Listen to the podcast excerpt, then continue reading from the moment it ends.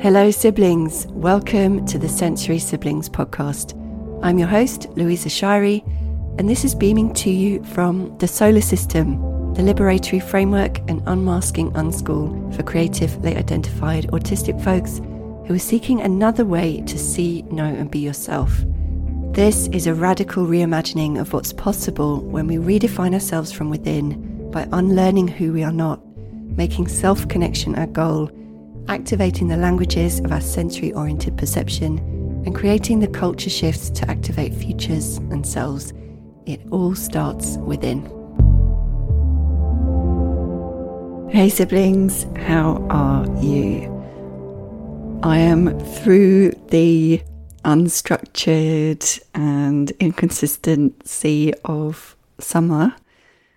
And it is that way for me because I have kids and so I come out of the usual kind of way of doing things and the usual level of control over my own time.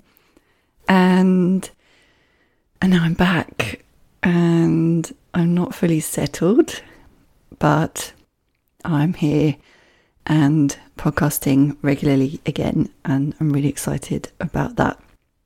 There's something I wanted to share with you and tell you about before we dive into this week, which is that on the 8th of October, I'm doing a free training, which is all about how to get visible as a creative person who maybe you're offering up your creativity in some way to the world. Maybe you have a creative profession, but those habits of hiding are getting in your way and that they feel hardwired, and being more visible feels like the threat of social death. And yet, you want your work seen, you want to be out there and have more opportunities and make that work. So you can keep doing it, right? And you want to overcome this belief that staying small and secret is the safest place to be. So if that resonates, this is for you. And it's going to be two hours long and it will be over Zoom webinar. So you won't have your camera on. You can just be present, be in the chat, taking notes, f- reflecting as I go through and share lots of ideas from the SOLA System that are specific to being more visible online, especially, but you know, in any way in your life. Um, but yeah, specifically for those who you want to get more visible for your work, you want to get more visible for the work you want to do in the world, and you don't want to be the world's best kept secret anymore. And yeah, so if this sounds of interest, come join us in the Discord community. There's so much amazing discussion happening in there. And you can also find the details of this training and yeah, join us in the Discord. You don't have to even participate in the discussion. So if you've been holding back from diving in, I want to encourage you to just consider that you could just take out your phone and click the link in the blurb of this episode and just do the scary thing and see what happens. And really, that when it comes to the question of being seen, being visible, I want to offer that this is really about how do you see yourself? So, how do you see yourself, as in not visually, but what is your thoughts? What are your thoughts? What is your self concept? How do you feel about yourself? What is your experience of, of, you know, thinking about who you are? And whatever that experience is, is what will be magnified with visibility. So, your experience with visibility shows you whether your self concept and your thoughts about yourself is accurate and serving you or not. If it feels negative and completely impossible, then it shows you where your work is, which is to transform that self concept into one that is less attached to what other people think because you've built up a self concept that feels good to you. Good enough to get past that little bit of fear that comes up when we offer ourselves up visibly to the world. That fear will be massive if your self image, your self concept has internalized a lot of messages that you aren't enough or that that's a negative, that there's something about you inherently that is negative or that warrants um, negativity. And so you may then be in a practice of trying to not receive negativity, of trying to control other people's thoughts, trying to control how they see you. And where your work really is, is how do you see you? So we're going to get into all of that and apply it to going about the work of meeting people, being out in the world, being visible, sharing your work, and how to stop being secret and small and hiding as much as you might be if you want to not be so secret. Okay, so um, I'll also do a podcast. Maybe the next one will be a taste of what is to come in that. But today, today, I want to connect the dots between seeing yourself or conceptualizing a self, your self concept, your idea of who you are, and connect it with being where you are at, your current models of reality, your current models of self. In the last episode, I talked about this idea of models of reality, and there being two that we talk about in the SOLA System the, the model of reality of who you are being right now, and the model of reality of who you are becoming. And today is about the being. It's about the being who you are right now. And it's also about the processing of realities, be it the one that you are being or the one that you're becoming. And I've said it before in different ways, but I'm going to say it explicitly right now. Autism is just a made up concept, a made up story that has so many different versions, mainly by people who are outside of the experience it refers to and have made decisions and judgments about what they see according to their own models of reality and in comparison to a notion of normal that they may have been socialized into, right? So that's where a lot of the stories that are widely available about what autism is, means, or what the people for whom that is referring to, and assigning that status and classifying what those people mean. It's like giving meaning to bodies and that don't fit their idea of, of how we're supposed to be, right? So I'm saying that because I want to offer that. Is it really true that you are autistic? You get to decide if it's a story that benefits you or not. You also get to decide what it means to you. So you get to write the story of who you are. No one is an authority. Uh, there are plenty of people who have made themselves an authority on autism. So if that's what you want, you want someone to say definitively, this is it then you can go and find those people. But I would offer that if you're listening to this, it's because you exploring and deciding for yourself gives you, feels good, gives you so much power. And it also then allows other people to have their own mind. And you don't mean, need to make that mean anything about you or about them. You have your own mind, your own models of reality, they have theirs and you can let them be wrong about you, knowing that theirs is belongs to them. So let their thoughts be theirs, you do you. And I would also offer that that allows you to not be attached to one specific story as a source of your validation. You are already valid. So now it's how well, how do you want to tell the story of who you are? And that might be different every day that might be different in every different scenario with different people.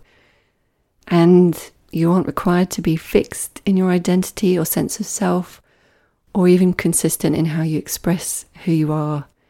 Self is just who are you being right now in the present moment. There is no other moment. And so those are some thoughts I offer to try on if you like them, if they feel good.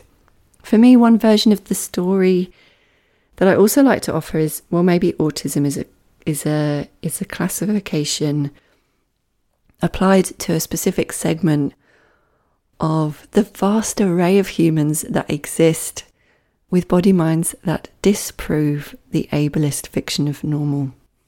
And my goal in general, and also with this episode, is to help you believe your body mind, to believe and therefore begin to more and more nurture and activate the emergent possibilities offered up within you through your uncommon sense, through your insights, through your truth, through your lived experiences, and also through that pull to create something that doesn't yet exist, and to have the tools, the relational context to more realize those possibilities in the material, right? To move from who you are being and the reality that you're in into who you're becoming next. And part of that is acknowledging difference, right? Okay, I'm different. But then also dismantling the idea that any single person can, in themselves, be different. Different from what? Difference always implies and requires an external uh, gaze of observation and comparison, right? It's a colonizer's perspective. It's I see you and I decide what you mean from my perspective and vantage point. I've assigned meaning to your body. You are different. These this person over here isn't different. This person is different. And so thinking of yourself as different while it can illuminate and allow for doing things differently I actually want to offer that it's in the doing where the differences reside. And so I'm going to talk a bit more about that. So, one of the difficulties many of you, many of us have with visibility is that if you openly identify as autistic, then you can open yourself up to ableism. But if you don't, you reinforce the impact of ableism, you maintain the internalization of it. So, we are all unpacking this, right? This is not unusual. Nothing's gone wrong. The fact that you recognize that this is the case, you are still worthy of love and acknowledgement and appreciation and inclusion. So, can you love yourself even when you're still working on this? You're still lovable, right? So, ableism is just thoughts and then maybe some structures built on top of those thoughts, but it's mainly thoughts, right? And so to unravel this double bind of how to be visible in ways that are deviating from the types of visibility that have been offered you, that maybe carries some ableism, then to unravel it means to come to your own thinking, right? Your own thoughts in yourself of what this means for you, what your experiences mean, what your so called differences mean for you. Okay, so unraveling ableism is working on your own thinking and transforming that. So, having your own mind, making up your own mind to does this mean that I'm less than? Does this mean that I'm not enough? Does this mean that I am not worthy of being seen and not worthy of having my work be out in the world as a wholly visible thing, does it mean that I'm not worthy of existing exactly as I am with all my humanness, all my flaws and weaknesses? Does it mean that mine make me less worthy of that attention? So, having your own mind and taking up the full bandwidth of your power to decide that, yes, I am enough and to define who you are for your for yourself from the place of already knowing that you're enough. That is how we address it. And what I think gets into, us into trouble is that focus on self, right? Is locating difference as something that can exist within a single body? Is that looking at individuals as if they are these singular, distinct, separate entities rather than beings within communities and within systems and within environments and part of then how we might shift our thinking is that the difference isn't in our own bodies and that it's more about who do we get to become? How much of ourselves can we infuse in how we're being how we are expressing ourselves in relationship in specific environments and with specific tools? So the confusion is created by the idea, idea that it's you that's different and that you need to somehow figure out those differences and that you need to know who you are in order to then explain those differences and justify your existence. And I want to offer that how you come to know yourself is by experiencing yourself in the present and that that is something that's enabled or not to greater or lesser degrees by the tools available, by the resources available, by the meanings that you are thinking with, and how all of that, each of those things, is either saying a yes to your body or a no, right? It's either empowering or disempowering, it's either enabling or dis- disabling, it's either affirming or denying. And so the difference is in tools. Which tools are yes, which extend your capabilities, which increase your agency to um, not have to over adapt, to just be able to determine your life for yourself. So, therefore, perhaps uh, it's not your body that we should be labeling, but the tools and whether they are for you or not, whether they're accessible or not, whether they are workable or not. And I think this is, for me, where I want to take the discussion. It needs to be an identity question right now, perhaps, but I don't think that offers the ultimate solution. I think the solution is a question of tools, it's a question of language and meaning and space and design and structure and ritual, all the things that might be technologies, structures, ways of organizing by which we can extend and express and enable the self and also exalt the self back into the human.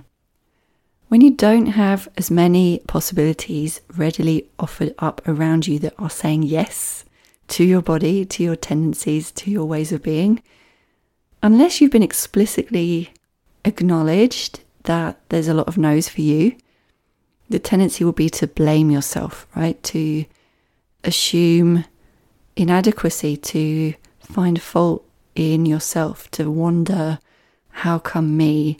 How come them? To begin to believe that you are the problem, that you are the reason that there is something not quite valid or real or enough about you. And how we address that belief is a whole other podcast, and it is probably the number one belief that uh, siblings have to work through in the SOLA System. It shows up in a whole a, a whole range of different ways for each person, but to say it simply, how we address it is to come to really know in our bodies and live from the model of reality that you are valid because you exist. You are valid because you exist. Your existence proves your validity. But the experience of having tools and structures and social meanings around us predominantly saying no, the impact of that will be self doubt, will be to question your own body, to question your own mind, to question your own experiences, to question your own validity.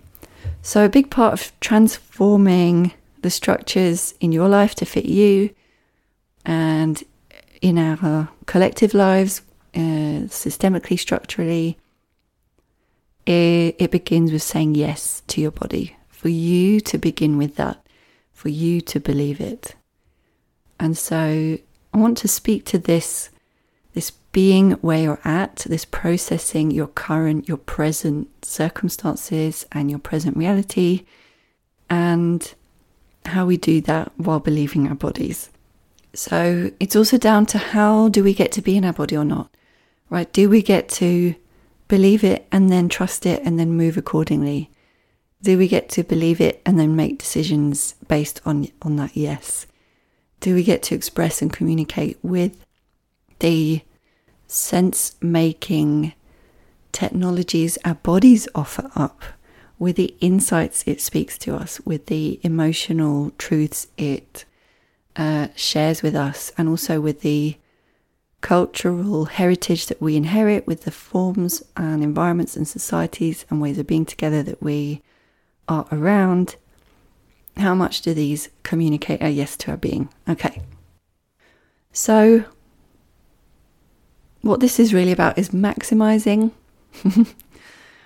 saying yes in a big, unequivocal way, maximizing or turning up the volume on the body mind that you have in the circumstances you face so that what is in your power to change, you are uh, taking up that full bandwidth of that.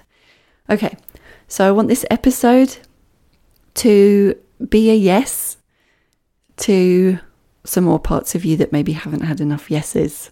Okay, so being where you're at, and specifically what I'm talking about in this episode is processing where you are at, allowing and being with what your body offers up and experiences you're actually having, and saying yes to them, being willing to accept and listen to them, to the and it might not be listening, that might not be a helpful analogy, but yeah, paying attention to perhaps the emotions and the sensory and cognitive messages it offers up to you.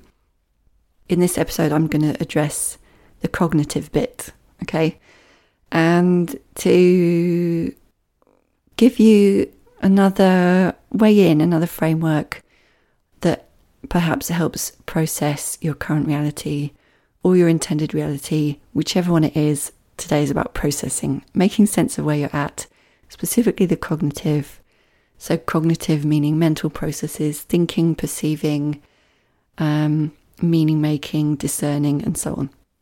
So, I want to offer your specific sensory and processing style as a design imperative. What does that mean? As a call to do things in a specific way, as a call to, or an invitation to structure things in a specific way. And I'm going to share a concept I use in the SOLA System, which, uh, to sum it up quickly, is about sensory congruency or energetic congruency. So, this is really about how anytime you're trying to learn something new, trying to process a new experience, trying to make sense of something, so organize the sensations into meaning, into an understanding, into an idea or a set of thoughts or communication or an approach. The way you will do that best is obviously going to be a bit different from the way that mainstream tooling or widely available thinking and design structures have uh, been assuming, have assumed, right? So, what this means is that if you are coming to this question of neurodivergence or autistic status traits in adulthood, if you've been late diagnosed, or if you're newly exploring this in some way, there will be lots of new room for you to explore the possibilities of how you be in your body, how you navigate your life, how you support your cognition, your processing in new ways that maybe aren't normalized, right? And to also notice and allow in and embrace the things that you maybe already do that reflect that. So for me, like sitting in positions where I experience pressure or rhythm or some other kind of sensory feedback loop, or sunglasses on public transport where it has fluorescent lighting, or listening to a specific song on loop for a month, cutting out itchy labels, giving myself tons of time and practice to adjust to new rhythms, stuff like that. I want to go on a tangent before we dive into the the framework and the idea of sensory congruency and the more practical aspects of it. And to do this because of how many of you are creative and to kind of set the scene a little bit to what I'm talking about, which is really about this attunement to energetics, right? To patterns, to emergent forms, to deep dive immersion in singular areas of focus. So, or if you have been assigned ADHD status, then maybe several areas of focus at once. And I'm going to share some research in a minute that you may have read if you have my book Lost Ecology, or you may know about if you've taken the mini course Interdependence Protocol, which is also available in the Discord, or you're in the SOLA System, you'll know what I'm talking about. Anyway, so the tangent I want to go on to begin to speak about this orientation, this perceptual orientation to, or this embodied sensitivity to energetics and systems thinking and patterns in a whole is to speak to artistic sensibility and those of you that have this keen sense of aesthetics and sensory meanings, or who are super good at a very particular way, a particular language, like using uh, written language or mathematical language something like this. Okay, so story time. I studied art and then sonic arts, and for a couple of years was involved in the improvised music scene in London and a very specific niche within it. And um, so this involved doing live gigs where I would be you know, in a room with an audience and with other musicians and sound artists, and we would be communicating to each other through sound and using sound to replicate the existing energetic environment of the room with the, with the audience in it, or this is how I thought of it anyway, and connect with that, and then transform that energetic space to kind of take it somewhere else. So, improvised starting where we're at and then taking it somewhere new. And I remember this intention that I had to transform the room, right? To to grab them energetically and then give them an embodied experience with sound and with the other sound artists and musicians as well, where we were all going on this kind of same energetic journey. And then after a couple of years, I started experimenting with adding my body. So I did a few performances where one of them I had light sensors strapped to my body and then they were hooked up to speakers. And then I gave the audience torches and they would wave the torches in the dark and then they could kind of see me. And I was dressed in black with these kind of black light sensors on me, and then their torch waves, waving around their torches, would then create sound. And it was a good idea in theory, but somewhat lackluster in its realization. I didn't really know what to do with myself on stage. They didn't really know what to do. I had another performance that was a bit more successful of suddenly turning on a bright light um, shining at the audience while turning on a deep, warm mix of tones. And that meant that they couldn't look at me because of this bright light. They had to shut their eyes. Interesting, right? Using light to make everyone not see you. And the light was a big round tungsten, so it was warm on their faces. So it was like this big warm sun, and then I faded the light and the tones very slowly, like a sunset in my own mind. And then I had the sound of wings fluttering and flapping around. In my mind, they were like crows or bats bringing in the night. And then the whole thing lasted about four minutes. And yeah, I kind of gave them this immersive sensorial experience that they kind of energetically went on a journey. And people got a lot from it and they liked that one. And I kind of saying that because I want to speak about this kind of immersive sensorial uh, sublinguistic way of thinking. And there's also filmmakers that do this really well, right? Like Jacques Tati comes to mind. His films speak to this aesthetic of everything on a sensorial level is interconnected and in some kind of communion. Everything is included and heightened into a whole. Everything is in a dance, and especially the sound, he really turns up the sound and makes it the thing that you are um, really noticing as ephemera in its own right rather than just a, a consequence of a thing happening. I also love The Colour of Pomegranates by Sergei Parajanov. It's a complete symbolic language that uh, I'm not going to do, do justice to it, but the pace, the movement, the way each scene is set up visually as its own kind of picture and its own logic, all coming together in a way that for me is completely captivating.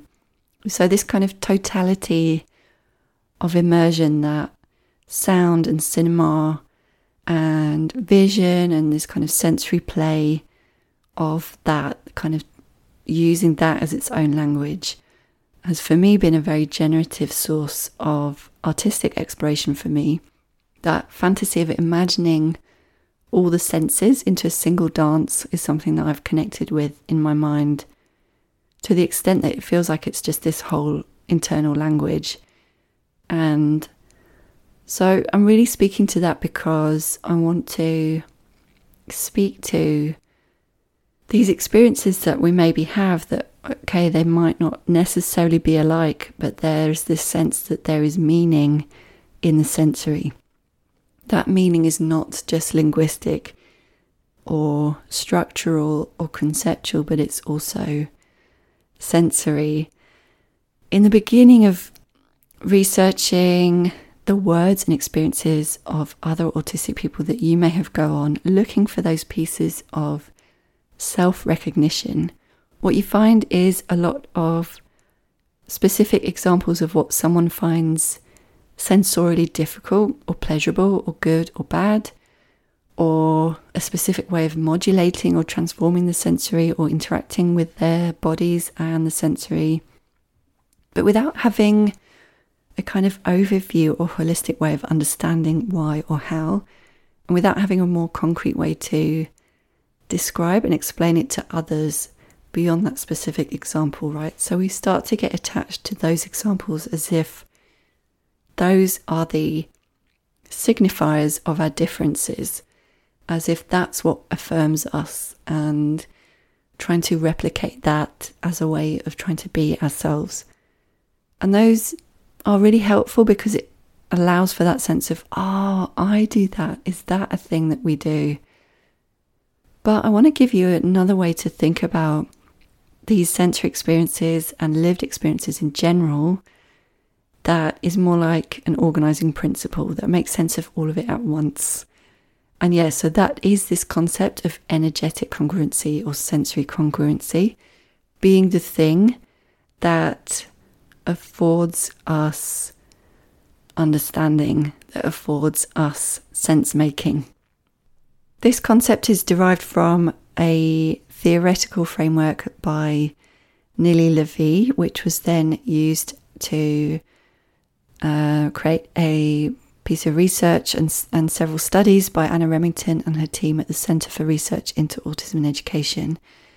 And what Anna Remington found was in this early study was that the, in their trial, the group of people that they had in their research who had an autism, who were assigned the, the status of autistic, right, had a larger perceptual capacity.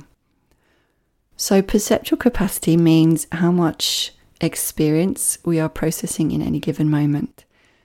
In the research by Nilli Lavie, this was about distractibility and how much of your attention can stay on the task, how much a task uses up that capacity. When it doesn't, other stuff spills in, distracts you. When it goes beyond your perceptual capacity, then you start to need to gist and generalize and kind of give a vague a summary of something within your perceptual awareness, but for which you no longer have the capacity to process in detail. So, what Anna Remington's study showed is that autistic people seem to, according to the, the you know the people that they trialed this with, seem to have a larger perceptual capacity. So, what this means is that when other people feel have right, and the, the theory goes that we have to use up our capacity at all times, right? So, the amount of capacity that we have, we're always at capacity, and we're just processing what can fit within that.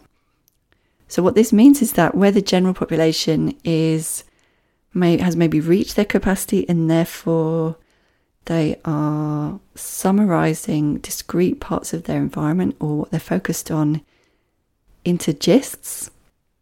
For us, we're still processing them in detail. And where maybe that gisted, summarized, chunked way of thinking is really useful for quick social communication, right? Because if you can quickly transfer um, a tiger is coming, then uh, or food over there, then um, that aids survival, right? So, so the, the, the perhaps you could theorize that the general population, their level of of um, perceptual capacity, our social communication, our linguistic communication is attuned to that, right? So you can quickly summarize chunks of world of experience with words and that you can process those then very quickly, one at a time in a linear fashion. And while the people that are served by this way of communicating and by gists and words for things and by social rituals that are kind of maximized for that more typical capacity, right? So a conversation or a social interaction or ritual will suit that. For us, we are still processing the details and taking in sensory details and are not chunking the same things and are not gisting. And so this extra experience is spilling into to our what we're processing that other people aren't taking in, aren't referring to, aren't um, accounting for. And you could possibly say this with so many aspects of life that have been designed by humans, right? That they are kind of attuned for a specific way of a specific amount of processing that's been going on, that goes on. So, where some people can easily and happily walk through uh, or be in a bar with lots of background noise and lots of visual distraction and still have a conversation for other people that background noise is still spilling in you're still picking up all of the mi- minute details and processing them and aren't at a place where you can just summarize and, and vaguely generalize that into the background so we can take this and run with this. And in the SOLA System, and also in the inter- interdependence protocol, a little bit, we um, it, I go into I kind of extrapolate that into various different aspects of life. Like, how can we apply that to different things? But I just wanted to give you um, this bit of research as something that I have found really useful, but also want to give you my interpretation of it that is another layer on top. And this is a theory that I'm offering up to you for really what are the differences in how we then make sense of our perceptions. What do we then do with that extra capacity if we're not gisting, if we're not summarizing it yet. And what I want to offer is that for us, the meaning doesn't arise in those in chunking those discrete parts of world and then choosing and prioritizing between them to know what to process in more detail. I would offer that we are instead processing that detail in the whole, so in the whole field of what we're paying attention to, and then where the meaning arises is in the interconnectedness or the relationship between those details i.e., in the patterns, in the emergent forms, in the level or not of congruence and of energetic sense, and whether or not there is a pattern, whether or not there is some kind of harmonious or interrelatedness between all of the details that we're processing.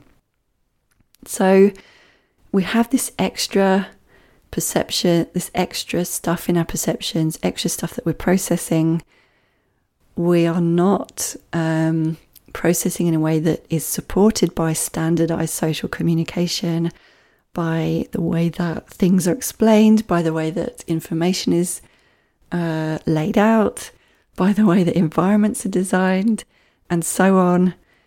Um, there are things that we do collectively, there are designs that work. If I think about dancing to music together, perhaps that is congruent. There are things that we do, right, that offer congruency, that offer that type of sense making that is oriented to, yeah, the energetic, the sensory, as where the meaning arises. So I'm also thinking about now uh, when you see starlings, is it starlings that do that murmation in the sky? They're all uh, kind of interrelated in their movements. Whereas if you think about a chair, where someone is just able to gist and summarize and chunk it into this object of a chair, perhaps we are still processing it as a set of curves and colors and textures that are conveying a specific sensory or aesthetic or affective imprint that might be within our own mapping of meanings, also connected to specific feelings and sensations that maybe also correspond to memories. And before we've got to the idea that it's a chair or that is also present. And so when someone says chair, there's a whole lot of other things going on that that kind of social communication uh, maybe doesn't attend to and account for.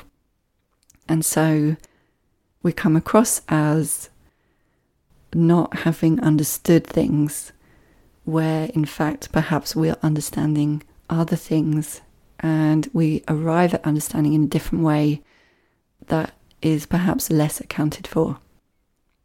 Okay, so this perceptual orientation to emergent forms, to interconnected and interrelatedness of any specific area of focus, you might also apply this to um, subject, right? So a subject of focus this is why we like these immersive deep dives. We like to map out all of the aspects of something before we understand it, but then maybe when we understand it, we understand it at such a, a deeper level. We then find pleasure in those things that can captivate and capt uh, and fill up our perceptual capacity that afford us that level of detail and congruency, either in its form or its subject matter. And so it's those areas of our experiences that offer us this feeling of um, being with, of understanding, of cognitively penetrating something, of knowing, that nice feeling of knowing, where other aspects of our life maybe don't offer that or contain separate chunks of world that are designed in ways that have nothing to do with each other, where there is no interconnectedness because they are attuned for people who are processing separate chunks one by one and who are prioritizing between generalizations and chunks and so are wired for knowing what's important to pay attention to and we perhaps are wired for interest and what interests us and therefore offers meaning. Where that can lead us into trouble is if we go so much on the feeling of interest uh, that we lose sense of what is important. So there's good and bad on either side. None is better than the other. A larger perceptual capacity is not better or worse right? And it's also not a binary as binary as I've made it. But I wanted to offer this as an kind of overarching way of thinking about the way that you perhaps experience uh, processing that isn't available in a lot of the mainstream um, ideas of what differences are that are described as autism that make it about the outward appearance of difference, which is really just the outward byproducts of processing differently and, making sense of what we process, what that extra capacity in a different way as well. It makes sense of things like echolalia, and well, there's just hundreds, hundreds of traits that you could collect up into this overarching system, and it's one that we this is one of the core concepts in the SOLA System that you learn straight away when you come in, and then we unpack it depending on your how it you know how it shows up for you in the specific problems that you're facing. And my role then is just to affirm it. Your role is to learn to believe it so yes when there's no sensory congruency if the parts are disjointed and disconnected if the sensory experience, if the subject matter, if the embodied experiences that you're having are difficult to process, I would offer that it's because there isn't that sensory congruency or subject matter congruency. And it's that that creates overwhelm. And this is why certain tasks that perhaps seem basic to other people are maybe harder for us because yeah, it might be basic to collect up the washing and put it in the washing machine, but moving into different rooms, into different sensory environments, and having to make those micro decisions and discernments between chunks like t shirt is not so easy when there's so much more going on on a sensory level. And yet, maybe you can go deep dive into uh, an intellectual pursuit that is perceived as a as a higher level of intelligence than your average person and so some one of the things that you might then experience is well if you can do that why can't you do this basic thing over here and that way of measuring what is difficult about different tasks just doesn't apply right we needed it's a different completely different way of measuring what makes a task easy or hard and that is what I would offer with sensory congruence. So, yeah, I want to offer sensory congruence as a design imperative that helps people who perhaps think like you and me, if this did resonate. Interestingly, my book Lost Ecology, it came out, it was published just a month before Emergent Strategy by Adrienne Maree Brown. And I felt so much affinity with Adrienne's book, Emergent Strategy, and in fact all her books, but specifically this one because of the of the way that it puts forward this systems thinking and this biomimicry approach to thinking about social organization and thinking about problem solving that has become a bit more adopted and known now, but has been so missing from so much of the kind of linear and chunked ways of looking at the world through discrete parts rather than understanding things as a system and as a whole within which something is um, being nurtured or not, And so I say that as well to just really emphasize that there are infinite possibilities, infinite gifts within the ways that you perceive and think. And so believing your body is not just about not being in resistance to it. It's also about what happens when you believe your body to such a degree that you can then develop those gifts and offer them up as things of value in the world. And that right now, systems thinking, this kind of uh, understanding of the whole through sensing all of the parts and how they work together, uh, this kind of energetic sensibility, these are all highly valuable right now because of how much we need to recognize that, you know, we aren't separate chunks. We aren't um, distinct pieces that you can put two together and compare them. That each part is also a part of a whole.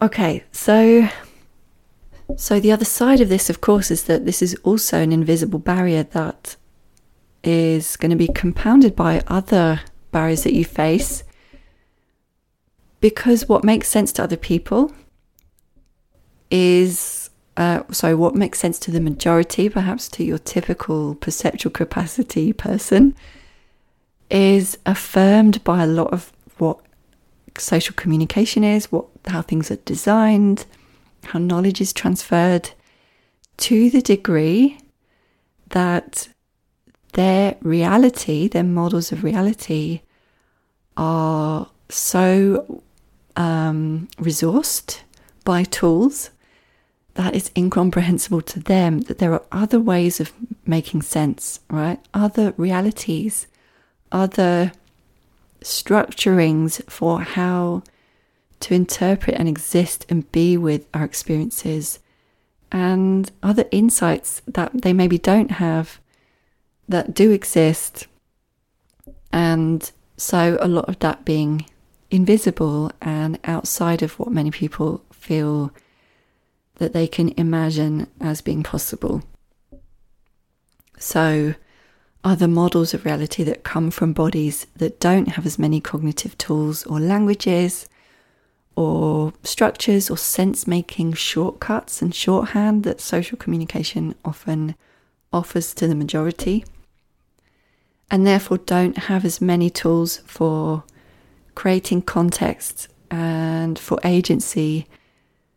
And because of the way that this type of thinking has been, you know, devalued and squished out of institutionalized communication and knowledge, has been under resourced in our kind of mass industrialized um, social services.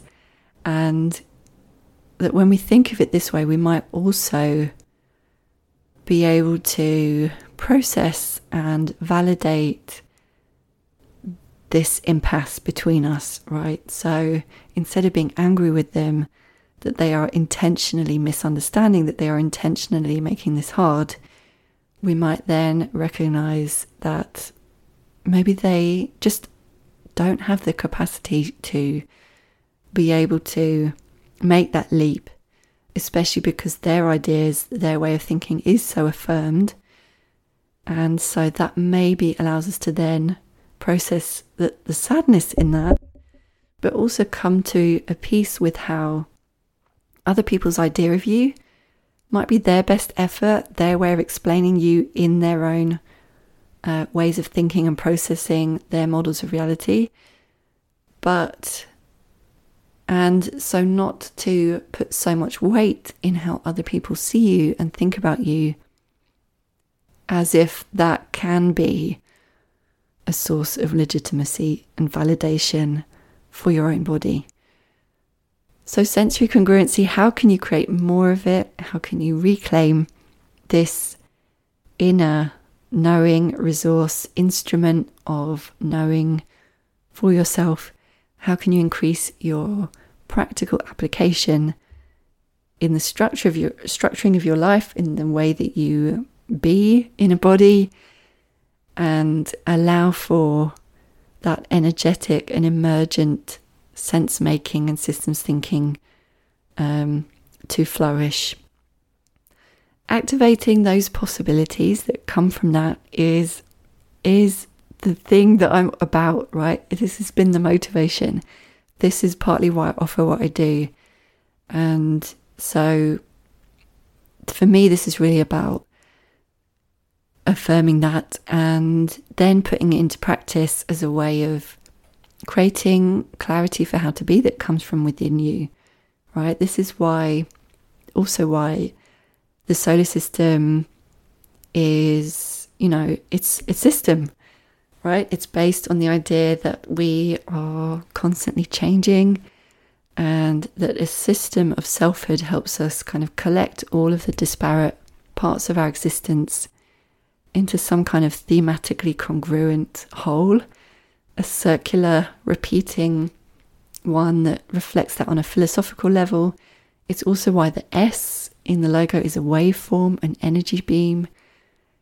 My hope is that these themes, these kind of congruency in the thematic aspects of it, adds this extra, yeah, congruency and understanding, this kind of overarching metaphor within which all the parts can then be housed within a system. And this is also why this is never about a specific how, right? If you go on courses and trainings that are based on a specific how, then there's always adaptation involved, right? Because it's not going to take into account these precognitive sublinguistic, technological differences of what your how needs to be, what means that you get to understand something and apply it. And so, what you actually need instead of a specific how is support to get to trust your own how and be validated in the work of finding it for yourself, inventing it, and being okay with that not being understood by everyone and every, everyone around you and then, so coaching is also about your experiences, your brain, your body mind as the source of your own truth, and about offering a mirror to that and to any of the thinking that gets in the way of you being a yes to yourself. To finish, this is why it's never, for me, about just creating more adaptations to the status quo. This is not what, you know, if we're going to talk about neurodiversity, to me, that this idea of diversity, of diverging, that diverging from a norm, it's again still putting it in your body. You are the neurodivergent. And what we really need to do to do is get underneath to to this question of tools, to this question of how do you be, and that your how needs to be different uh, to what is off being offered and what is being well resourced. And, you know, really get underneath to that baseline circumstance of accepting that you exist, you should exist, your existence is a doorway to possibilities, that um, you're not here to overcome your body, and that the possibilities within through that doorway of you know your existence and saying yes to it that starts with belief in you. It starts with you say yes when you say yes to your own body to your processing style to your sensory experiences you allow them in as a welcome instruction for how things can be structured in a way that means that you're experiencing yes as the predominant experience of your life. And therefore get to live in the way that you need to live and therefore get to create the things that you're here to create. Okay, that's it for now. Come join in the Discord. Come and let me know what resonated and how does this how is this expressed for you and um, I hope it has given you another way to think about being so called different in a world that too often says no. Thanks for listening to this week's Sensory Siblings podcast. Head over to solasystems.xyz where you can join the Plus Siblings Discord server and discuss the topics explored with other listeners. And if you're ready to go deeper into activating your future self, I want to invite you to join my six month unmasking unschool called the SOLA System Plus Siblings. You're going to unlearn the habits of self negating, then create self esteem, self clarity, and the self belief to model the social esteem that will create culture shifts, first in yourself and then rippling out into everything you do and beyond. Head over to solasystems.xyz forward slash siblings where you can join the SOLA System plus siblings, and I will see you inside.